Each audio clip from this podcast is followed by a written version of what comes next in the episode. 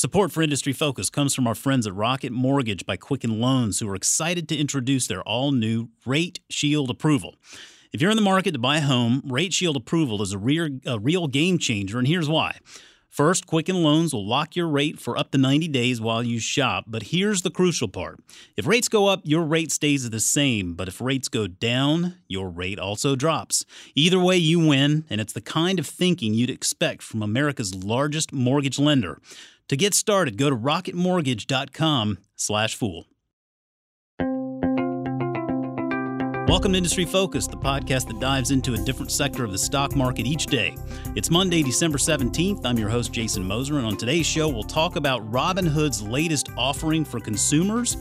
We'll, of course, tap into Twitter and we'll give you one to watch. But we begin this week with another installment of Between Two Fools. Rory Carron is head analyst with Ireland based Rubicoin, a maker of financial investment tools and apps, including Learn and Invest, which are designed to transform anyone into an informed, confident investor. On this week's Between Two Fools, Rory and I talked more about the evolving financial space across the pond and the companies that he and his team see playing the biggest roles. So, Rory, tell us a little bit about yourself and what you all are doing over there at Rubicoin these days. Uh, hi, Jason. Yes, so um, I'm the head analyst at Rubicoin, and Rubicoin is a financial mobile based education company. And our goal is really to create a new generation of successful investors. Uh, we have two mobile apps available on both an- Apple and Android. Uh, our first app, Learn, uh, is a free app, it's a collection of short lessons. It's really designed to bring someone from knowing nothing or having no experience in the stock market to having a basic understanding of it and being able to start investing with confidence. Um, and what we really tried to do with that is to kind of summarize the teachings of some of the world's greatest investors into a format that's understandable to the novice investor. Uh, and we're looking really to impart kind of a common sense philosophy in terms of the kind of businesses people should be looking at to invest. And there's probably a lot of crossover between ourselves and the Motley Fool in that regard. You know, uh, we want people to invest in businesses that they understand, uh, perhaps that their customers off or have some connection with. Um, and we like businesses that got like passionate founding CEOs, talented managers, and uh, sustainable competitive advantages. And uh, of course, we want to highlight the importance of diversification and having a long term outlook that's not kind of driven by news headlines or short term volatility.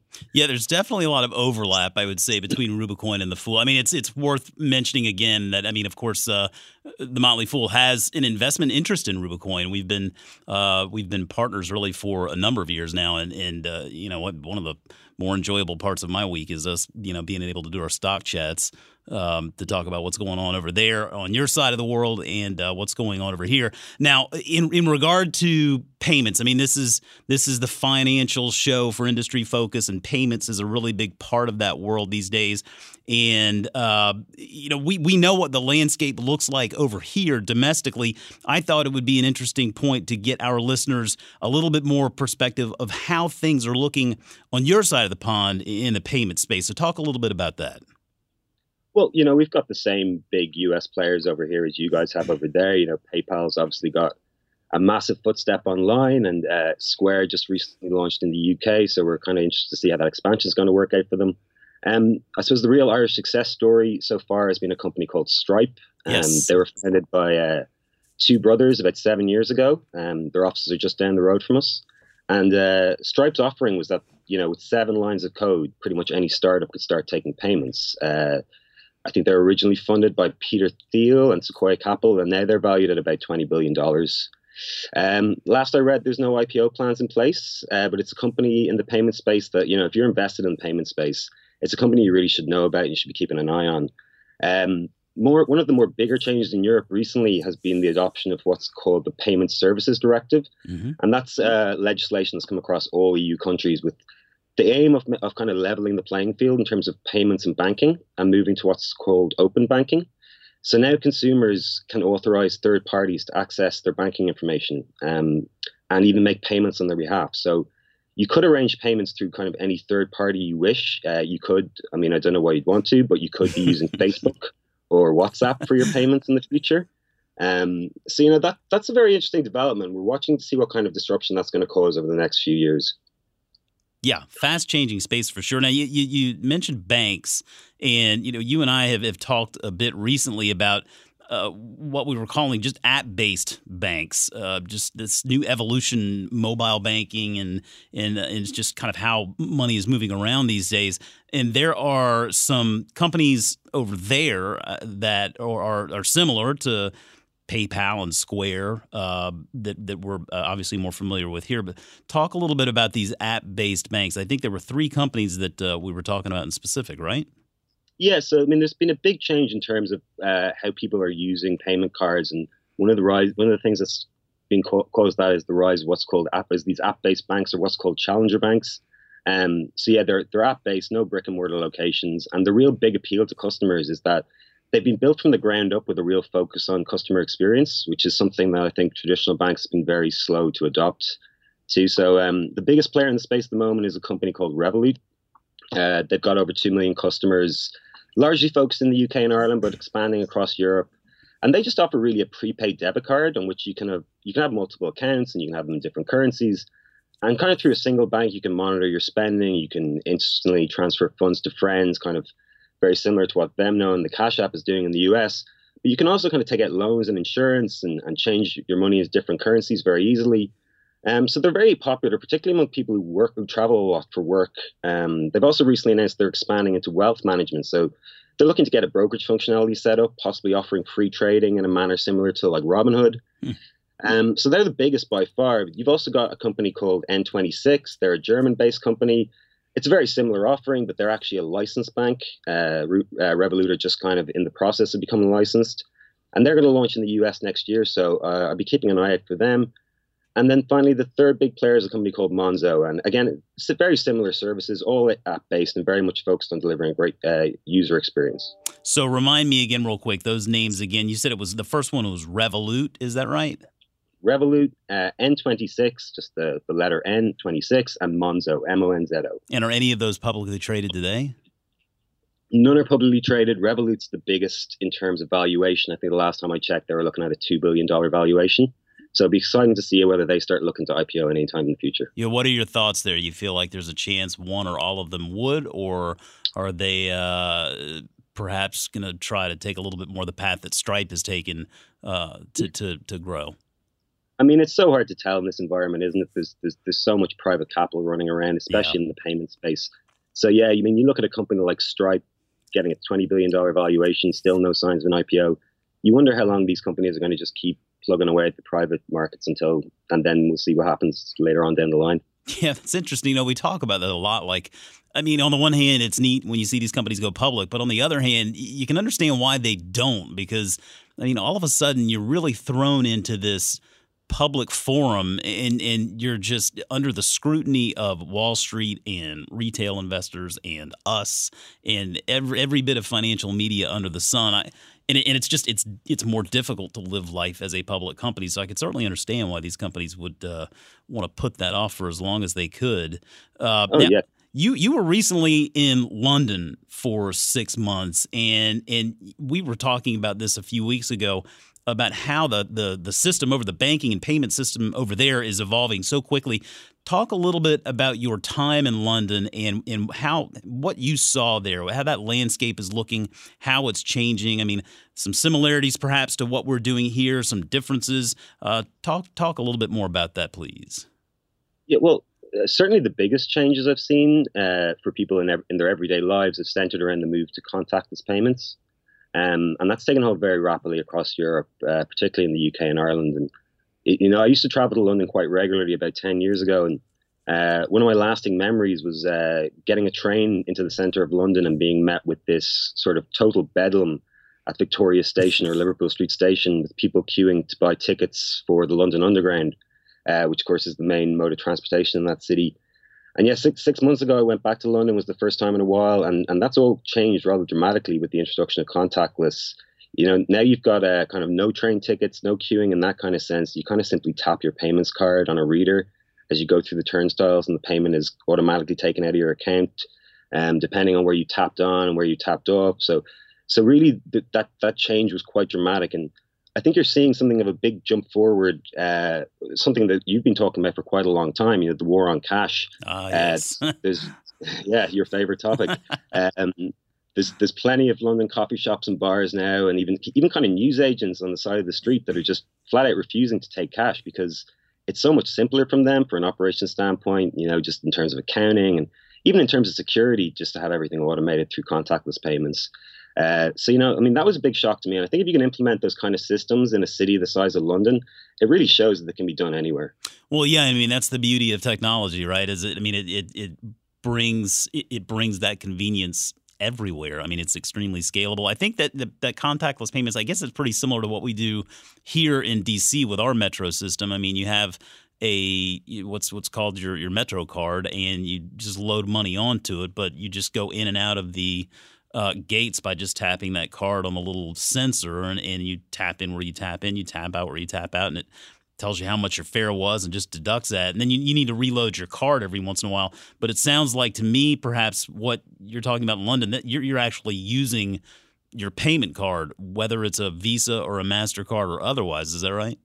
Yeah, yeah. So in, in London, they had they had a Metro card system. It was the the Oyster card system, and, and similar to what you, you were describing there, you you top it up, you put thirty dollars or whatever onto it, and you you uh, wear it down as you travel. But now that's that's I mean the cards are still there, but I don't see anyone using them anymore. Hmm. People are just tapping their usual debit card or their credit card onto the machines, and it's all done through that, which is great for a city that has uh, so many inbound travelers and tourists. You know, they don't have to queue up and get these cards that are probably going to run out or probably not going to use the full amount on. Yeah, I think that that just seems it seems to save a step, and you don't have to deal with that extra part of the transaction. I, I think that uh, that's that's a smart thing. Um, so hey, you know our, our listeners love stock ideas, Rory. Everybody loves stock ideas, right? Uh, what names are you guys kicking around over at Rubicoin these days? I know we have a very similar investing style. Um, what what names in the in the financial space do you guys have on your radar here uh, these days? Well, yeah, obviously, I mean, obviously, we're big fans of PayPal and Mastercard. I know you talk about those companies pretty regularly. Uh, we're very bullish on both of those. I think the culture of innovation at both those businesses means that they're well deserving of the kind of premium valuations they typically trade at. Um, but another company we're, we're very bullish on long term is uh, Markel. Oh yeah, uh, the specialty insurer, often referred to as Baby Berkshire. Um, we're big fans of Tom Gayner, their chief investment officer and co-CEO now, I think. Mm-hmm. Uh, love his investing philosophy. I know he was interviewed by uh, your Tom, Tom Gardner. Yeah. Uh, mm-hmm. Uh, so the Fool uh, fans will be uh, familiar with him. Um, and I think already he's beating the market by about 2% every year on average. Um, so, you know, that's a great person to be managing your money for you. Uh, we really like his long term thinking philosophy. It really rhymes with what we're trying to do here at Rubicoin. Um, now, saying that, I mean, the current economic climate has been very good to Markel, and uh, we know that's not going to last forever. But I think if you've got a good long term outlook, you can you can keep a cool head in times of volatility. Markel is a great holding. Yeah. Um, another business that that's wouldn't normally be considered a financial company, but I think it's moving more and more into the finance space. Uh, is what I'm very fond of. Is Mercado Libre. Oh yeah. Uh, they started off as the Latin American eBay, uh, but now very much focused on building out their payment system, Mercado Pago. Um, I think if you look at the market opportunity there, I think there's plenty to be excited about. You've got uh, e-commerce accounting for only about 2.4% of retail versus 8.6% in the US. Uh, Latin America also has a high non-banked population. It's down in around the mid 60% in some countries compared to like 90% in North America. So I think there's a big opportunity for those companies, company with the with the kind of brand brand awareness as Mercado Libre, to capture significant market share as the region catches up in terms of things like internet adoption and just a broad move away from cash. Yeah. Yep. And and then finally, finally, a company that's been on our watch list for quite a while. We haven't really pulled the trigger on just yet. Has been the CME Group, the Chicago Mercantile Exchange. And that's just a business we really admire in terms of the way they've diversified their revenue stream, streams through acquisition. Uh, it's a high margin business, got a nice wide economic moat, and um, terrific management. It's probably just sitting a bit richly valued for our taste at the moment, but on any pullback, we'd love to get involved with that business. And that, that's that exchange. I mean, they, they facilitate uh, futures and commodity trading. Is that right? Yeah, futures, derivatives, yeah. in, uh, interest rates, uh, pretty much any kind of uh, financial contract you want to buy, you do through the CME Group. Yeah, we, we've we've talked about that one here a little bit now and then, but it'd be worth def- definitely digging back into it. Hey, I'm not going to lie, you know, Markel. I think we saw um, last week there were there was a, a, little bit of a snafu there with the uh, with with a little part of their business, the the cat uh, business, that where uh, there's some questions in regard to reserves and whatnot. The stock the stock got hit to the tune of about ten percent in one day, which you never ever see with with uh, Markel. Um, yeah. So I, you know, actually took advantage and bought a few more shares when when it took that little dip there. I think, yeah, that's that's a great holding and, and certainly one that should resonate with all of our listeners and, and foolish investors because you can really you can really plan on holding on to it for for a long time. Um, hey, so Roy, tell us uh, tell our listeners how they can learn more about Rubicoin and uh, and perhaps even uh, start following you guys yeah, well, you know, you can you can find us online at uh, rubicoin.com. Uh, you can download one of our two apps uh, on the App Store or the Android or the Google Play Store. Uh, just type in Rubicoin, you'll find, find both our uh, our apps on there. And um, yeah, follow us on Twitter. Um, we're usually talking about market news and uh, keeping up with what the fool's doing on Twitter too. So loads of ways to keep get in contact with us and try us out. Yeah, and I will say personally, as a user of Rubicoin. I, am I'm, I'm subscribed to the Invest app. That the Learn app, which which as you mentioned is is free, strictly educational. Uh, I've just I don't know that I've seen a slicker uh, mobile experience that can help educate new investors. Uh, I, I, just don't know that I've seen a better app out there. And so the changes that you continue to make uh, and both of those apps are just just really great. Love what you guys are doing there. And of course, uh, listeners can follow Rory uh, on Twitter as well at Rory Carron. That's R O R Y C A R R O N. Uh, make sure to give him a follow because he's he's always talking stocks and, and he's he's always got a good answer to some of those questions out there too. Rory Carron, thanks so much for joining us this week. Really appreciate it. Thanks so much, Jason. And joining me in the studio this week, as always, is certified financial planner Matt Frankel. Matt, how's everything going this week? Pretty good. It's a uneventful week down here. It was it was raining all weekend, so weren't, weren't able to do much with the kids. Yeah, that was contagious, man. It was raining up uh, raining up here all weekend too. Though I tell you, man, how about your Eagles? That was a big win last night, huh? I know. I was even able to stay up late enough to watch it. that was that was a good game. I tell you, that was the those guys. They're not out yet. You can't count them out. Um, Okay, so before we get going here with our lead story, I want to remind listeners that support for Industry Focus comes from our friends at Rocket Mortgage by Quicken Loans. Now, let's talk about buying a home for a minute. Because of rising interest rates, there's a lot of unpredictability when it comes to buying a home these days. And let's be clear here interest rates have nowhere to go but up, ultimately. It's causing a lot of anxiety with folks and while our friends at Quicken Loans are doing something about that, they call it the power buying process, and here's how it works.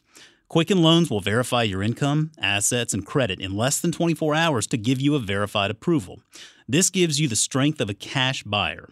Then, once you're verified, you qualify for their all new exclusive Rate Shield approval. First, they'll lock your rate for up to 90 days while you shop. Now, here's the best part if rates go up, your rate stays the same, but if rates go down, your rate also drops. Either way, you win. It's the kind of thinking you'd expect from America's largest mortgage lender.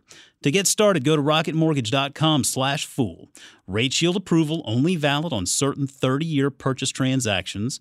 Additional conditions or exclusions may apply based on Quicken Loan data in comparison to public data records. Equal housing lender, licensed in all 50 states. NMLSconsumeraccess.org number 3030. Okay, Matt, we wanted to get into our uh, main story this week. You know, we were talking about this at the end of last week, and uh, I think most of our listeners are probably familiar with Robinhood. You and I really wanted to to jump right into this Robinhood story and, and uh, kick this around a little bit. And I want to get your take here because you look at Robinhood, what that is today, a no fee stock trading app. They're talking about rolling out some traditional bank uh, banking services, right? I think they were promising a 3% interest rate on deposits, talking about checking and savings. And it essentially sounded like they were making a lot of promises based on this uh, concept of a no risk type of account for checking and savings. This is expanding their offering offerings, becoming more things to more people, I guess. Uh, but but we've even seen since then some pullback because there are some concerns there in regard to uh, federal deposit insurance. uh, and and even the SIPC. Talk to me a little bit about this and, and to our to our listeners. What's Robinhood doing here, and should we be excited about this or concerned? Well, I mean, for starters, I'll say that I love the idea of Robinhood's business.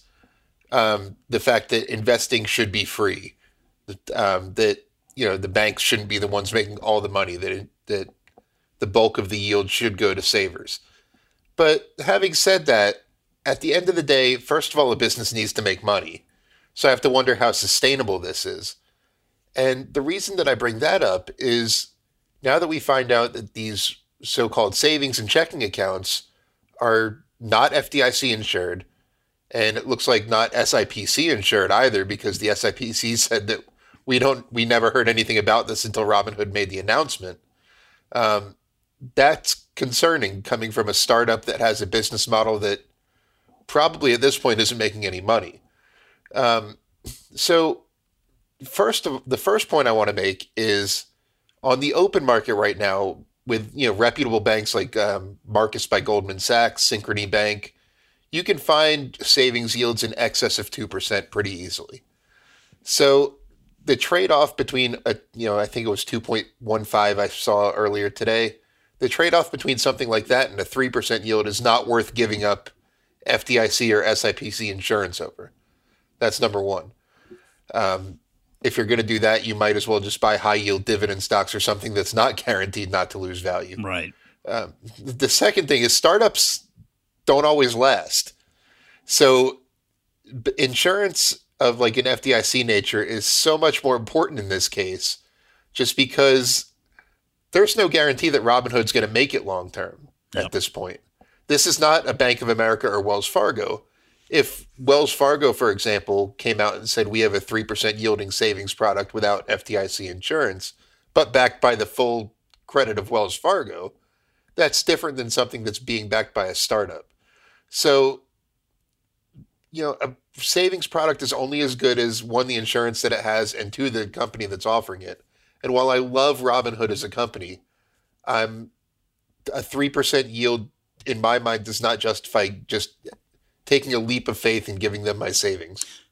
Now, don't you feel like, I mean, to me, the first thing that comes to mind is when I talk about like a checking account or a savings account, I mean, a savings account is a little bit different, I guess, but really, I mean, either way, these are not accounts that are meant to garner a lot in the way of interest. I mean, perhaps a savings account um, in in some instances, you know, I mean, obviously everybody wants a bit of a higher savings uh, uh, interest rate on their savings account. I mean, I would think checking uh, is is less important, but I, I've I've really tried to make the argument here for some time now that the savings account as we know it is almost dead and buried. I mean, I, I, think at this point, before you start with a savings account, I would rather see someone open up like a brokerage account, just start investing on a dollar cost average basis into the S&P 500. To me, that makes more sense because over the long haul, you're going to get a better return than that 2 or 3% or whatever. And even if it's not necessarily guaranteed by the FDIC, uh, you know, the chances of the S&P 500 going away are pretty slim. Right. Well, in my mind, the whole the whole purpose that the average American would use a savings account these days is not for yield, it's for safety. It's where you would right. put your emergency fund, the money you can't afford to lose. So, yes, it's nice to be able to extract a little bit of yield off that. Like if I have a $10,000 emergency fund, a 2% yield gives me an extra $200 a year. It could help my emergency savings keep up with inflation, for example. But it's not an investment vehicle. This is not where you would put money that you are planning to retire on in 30 years. Yeah. That's something that, like you said, I would much rather see people dollar cost average into a, a brokerage account, a mutual fund, something something of that nature, rather than trying to get every little teeny bit of yield out of a savings account with their long term investment money. And if you think about it, I mean, I, I would venture to guess that probably Robinhood's typical user skews a little bit younger probably not quite as sophisticated an investor. And I mean, I don't mean that, you know, as a pejorative. I mean, I'm just saying that they're younger and they just don't have as much exposure to the investing world. Um, probably not looking at having that big of a deposit base anyway. And so it's, I think there can sometimes be a little bit of a disconnect if someone sees that 3% but then doesn't you know doesn't quite do the math to actually understand exactly what that three percent might end up being at the end of the year. And if you you know you you see it and I see it. I mean, you look at your interest bearing savings account, for example, where maybe you have five or ten thousand dollars in emergency funds there, and you see at the end of the year the amount of interest you've earned in that thing, and it's negligible. I mean, it's it's inconsequential. And I mean that whether it's one, two, or three percent, it's going to essentially be um, more or less meaningless. And I think we've seen a lot of data here recently that says that most people people don't have that kind of a nest egg set aside for emergency funds. It sounds like a lot of people are having trouble, uh, you know, putting that kind of, of savings uh, um, nest egg together. So, so that's another thing to consider. Now, I mean, I, I want to talk to you for a second here, just in regard to Robinhood's business, because I agree with you. I like the idea of what Robinhood stands for, and I want to get your opinion on really the sustainability or their their potential here, because I, I looked at something like TD Ameritrade and and uh, looking through their 10K here recently, and over fiscal 2018, they ended the year with 11.5 million funded accounts.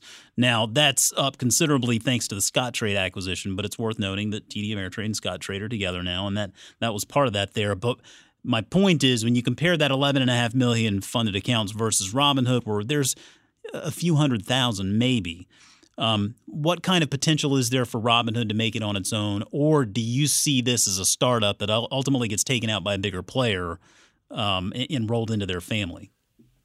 Well, I see them making it long term, but not necessarily in their current form. Like I said, at the end of the day, a business needs to make money. Now, I could see their platform getting wildly popular. It already is getting very popular, especially as you said among the younger crowd. But they need to figure out a way to really monetize their customers, and it hasn't happened yet. Um, there's not that much money in free stock trading. They're making a little bit of money off off certain like margin interest, for example. Um, and there's not a lot of money in giving a three percent savings yield when the best you can get off the treasury isn't even three percent. Yep. So I, I, get that they're making money in certain ways. Um, with the checking accounts, they said they're going to make money off uh, swipe fees from debit cards for example. Um, mm-hmm. Um, they're they're uh, splitting the revenue with Mastercard. They have an agreement, um, but that's not a ton of money, and that's not enough to really sustain this as a big business. So, I think eventually I see them getting acquired. I don't see them surviving in their current form without figuring out a better way to monetize their customers. Um, the latest startup valuation for them is somewhere in the five to six billion dollar range. I have trouble arriving at that number, to put it mildly, um, without a, uh, you know a way that they're going to earn. You need a startup's valuation. You need to be able to eventually see a path where they're earning enough that that valuation makes sense. Yeah. And right now, I just can't get there with Robinhood. Yeah, and I mean that's worth uh, that's worth noting too because we, we hear at least there's news of a potential Robinhood IPO at some point, and you can be sure that if there is one, that we'll be covering it. Uh, but typically, the finance space, I mean, with the exception of some of these fintech names like Square. Uh, even PayPal to an extent, I mean, they can garner some loftier valuations because of the potential that's out there. But for the most part, you know, these these financials are judged on the earnings that they bring in, the return on the assets that they hold. They're fairly transparent in, in understanding the valuations, at least from that perspective. Robinhood, you'd certainly have to take a bigger leap, um, especially knowing that it's not profitable. I'm not necessarily sure what the top line revenue for that company is today. Do you know, is there an advertising component to that business? Do they make any of their money from advertising?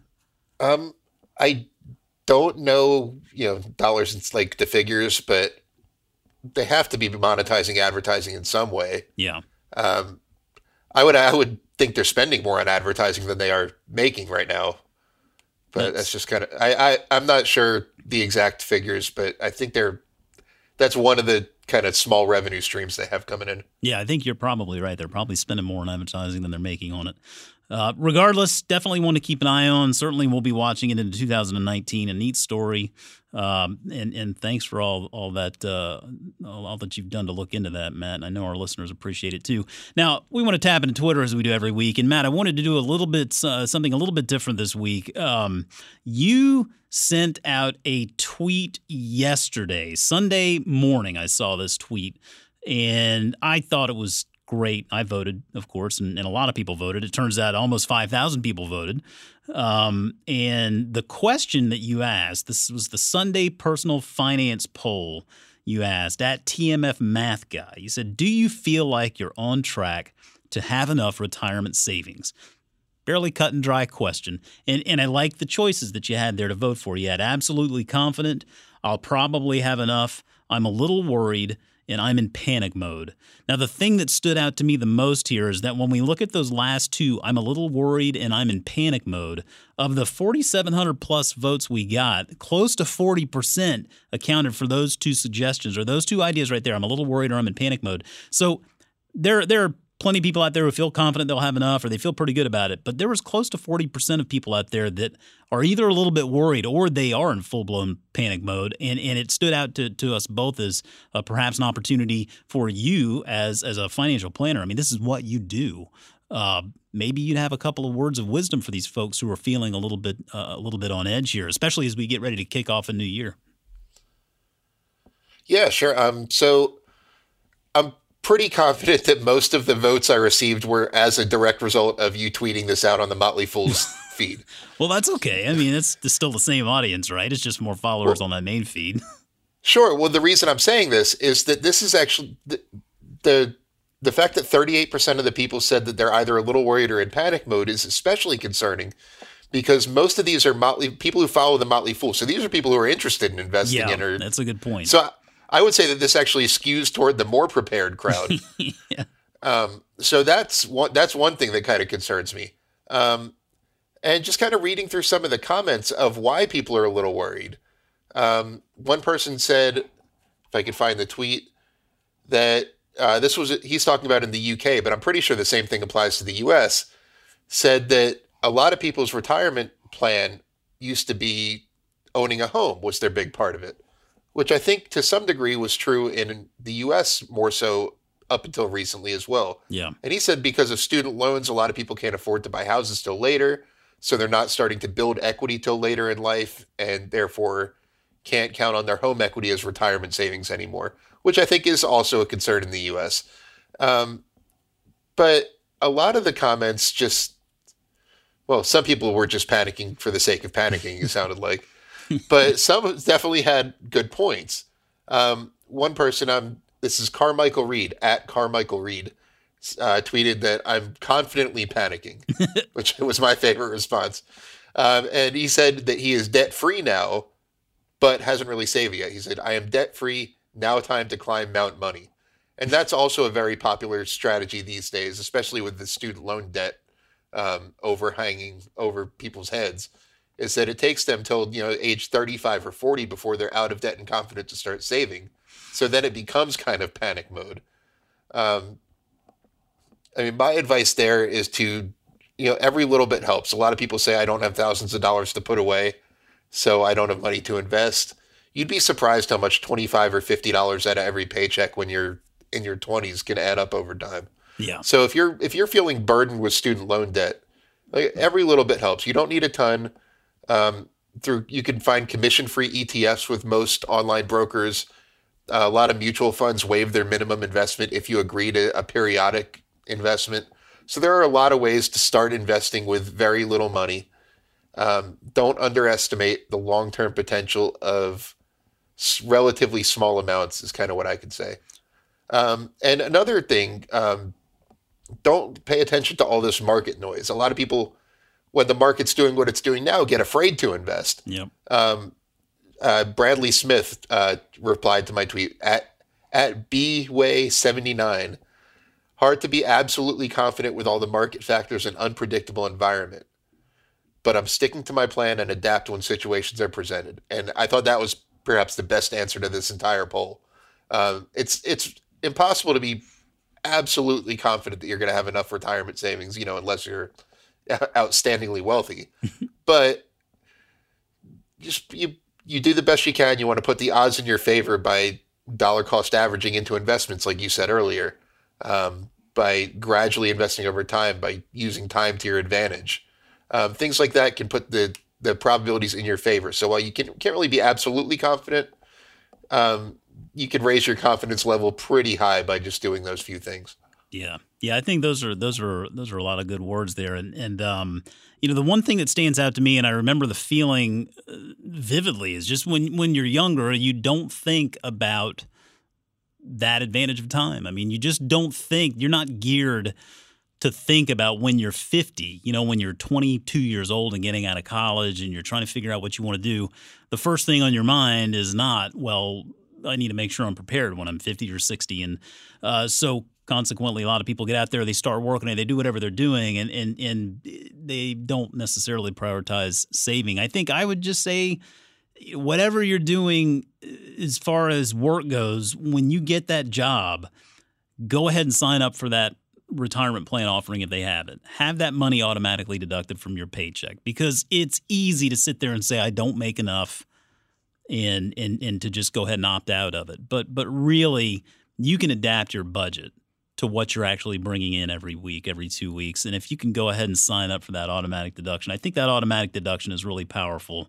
Um, and, and, you can you can alter your behavior a little bit to accommodate it. And, and over the course of 20 and 30 years, it can make a profound difference. And um, yeah, it's just it's it's well, it's easier said than done. yeah, definitely. Um, saving for retirement is a it's a big undertaking if you want to get to the point where you're really financially comfortable later in life. But it can be done, and it's a lot easier to do the earlier you start. Your money will never have the power it does right now. So keep that in mind every time you get a little bit of extra money on the side, even if it's like I said, 20 bucks, 50 bucks at a time. Absolutely. And for uh, for listeners, you can always reach out to us via email at industryfocus at fool.com. And of course, you can follow us on Twitter at MF Industry Focus. Always happy to answer your questions or just, you know, re- read your take on things. Uh, you know, perspective is, is a wonderful thing and everyone's got it. Uh, okay, Matt, as always, let's wrap this week up with one to watch. And Matt, it sounds like you're taking this in a little bit of a direct, a different direction this week. You've got more than one to watch. I mean, our listeners are getting a little bit more bang for their buck here. Well, this is the financial sector show, and the financial sector has been absolutely hammered over the past few weeks. So there are. A, I, I wish I could, you know, spend 20 minutes talking about all the stocks I want to buy right now, but I'm going to narrow it down to just two. Um, the first one, uh, Berkshire Hathaway, has climbed to the top of my watch list. Uh, the reason being that the Berkshire's new buyback plan says that Warren Buffett and Charlie Munger have to agree that the stock is trading at well below its intrinsic value to be able to buy back shares. Well, they did that at a price of $207 for each B share. Um, right now, as of this morning, Berkshire's under $200. Wow. So if they thought Berkshire was well below its intrinsic value at 207 at 198 or whatever it is right now, it looks like a steal. So that's number one. Number two, I have to I have to say Goldman Sachs again, just because the news came out this morning that the um, they were worried about Malaysia doing taking legal action against them. Well, that happened this morning in relation to a bond fund that went bad a few years ago, and the stock just took another leg down. It's in the upper 160s. It's trading for about 15% less than tangible book right now, which is very cheap for any bank. So I have to re-recommend you take a look at Goldman Sachs now. Hopefully, one of these days I'll be able to shut up about it long enough to actually buy some. But I I love a lot of the bank stocks right now, but those two financial sector uh, stocks, Berkshire Hathaway and Goldman Sachs, have have climbed to the top of my list recently. Okay, two good ideas there. I'm going to go with one this week. I'm going to go with a name that everybody probably is familiar with, uh, but Markel Insurance. Uh, recently, we saw a, a really a, just a very unusual sell off in the stock. It was down around ten percent.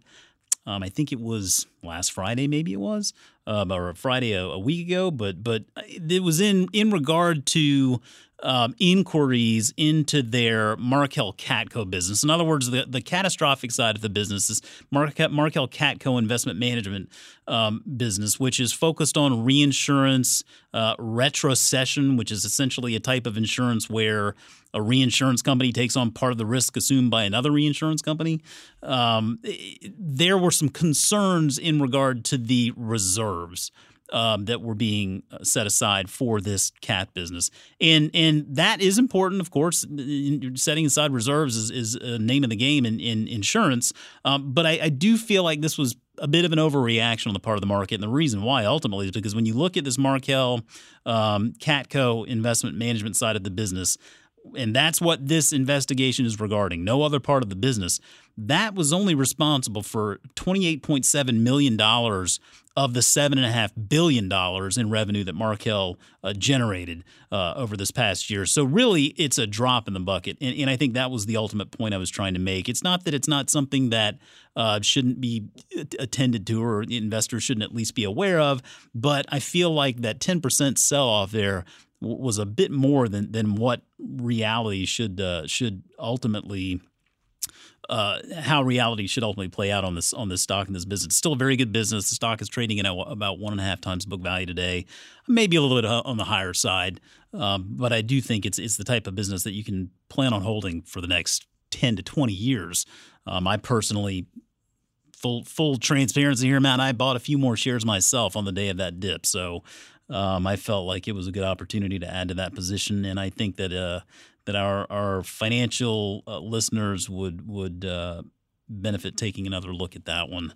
Um, so one one quick housekeeping note here is uh, obviously coming to the end of the year here, holiday season. We will be off next week. The financial show will be off next Monday for the holiday season, but do stay tuned for our year end holiday shows. We've got a, a, series set up for you for Wednesday, Thursday, and Friday, December 26th, 27th, and 28th. Uh, we all got in the studio here and had a little fun talking about the year that was and the year that's coming. Uh, so so be on the lookout for those. Uh, Matt, as always, it's great to talk with you, buddy. I'm, I'm always uh, always enjoying having you having you join me on Skype here and, and talk to our listeners. I hope you have a great holiday. Same to you. Always great to be here. All right. As always, people on the program may have interest in the stocks they talk about, and the Motley Fool may have formal recommendations for or against, so don't buy or sell stocks based solely on what you hear. For Matt Frankel and Rory Carron, I'm Jason Moser. Thanks for listening and Fool On.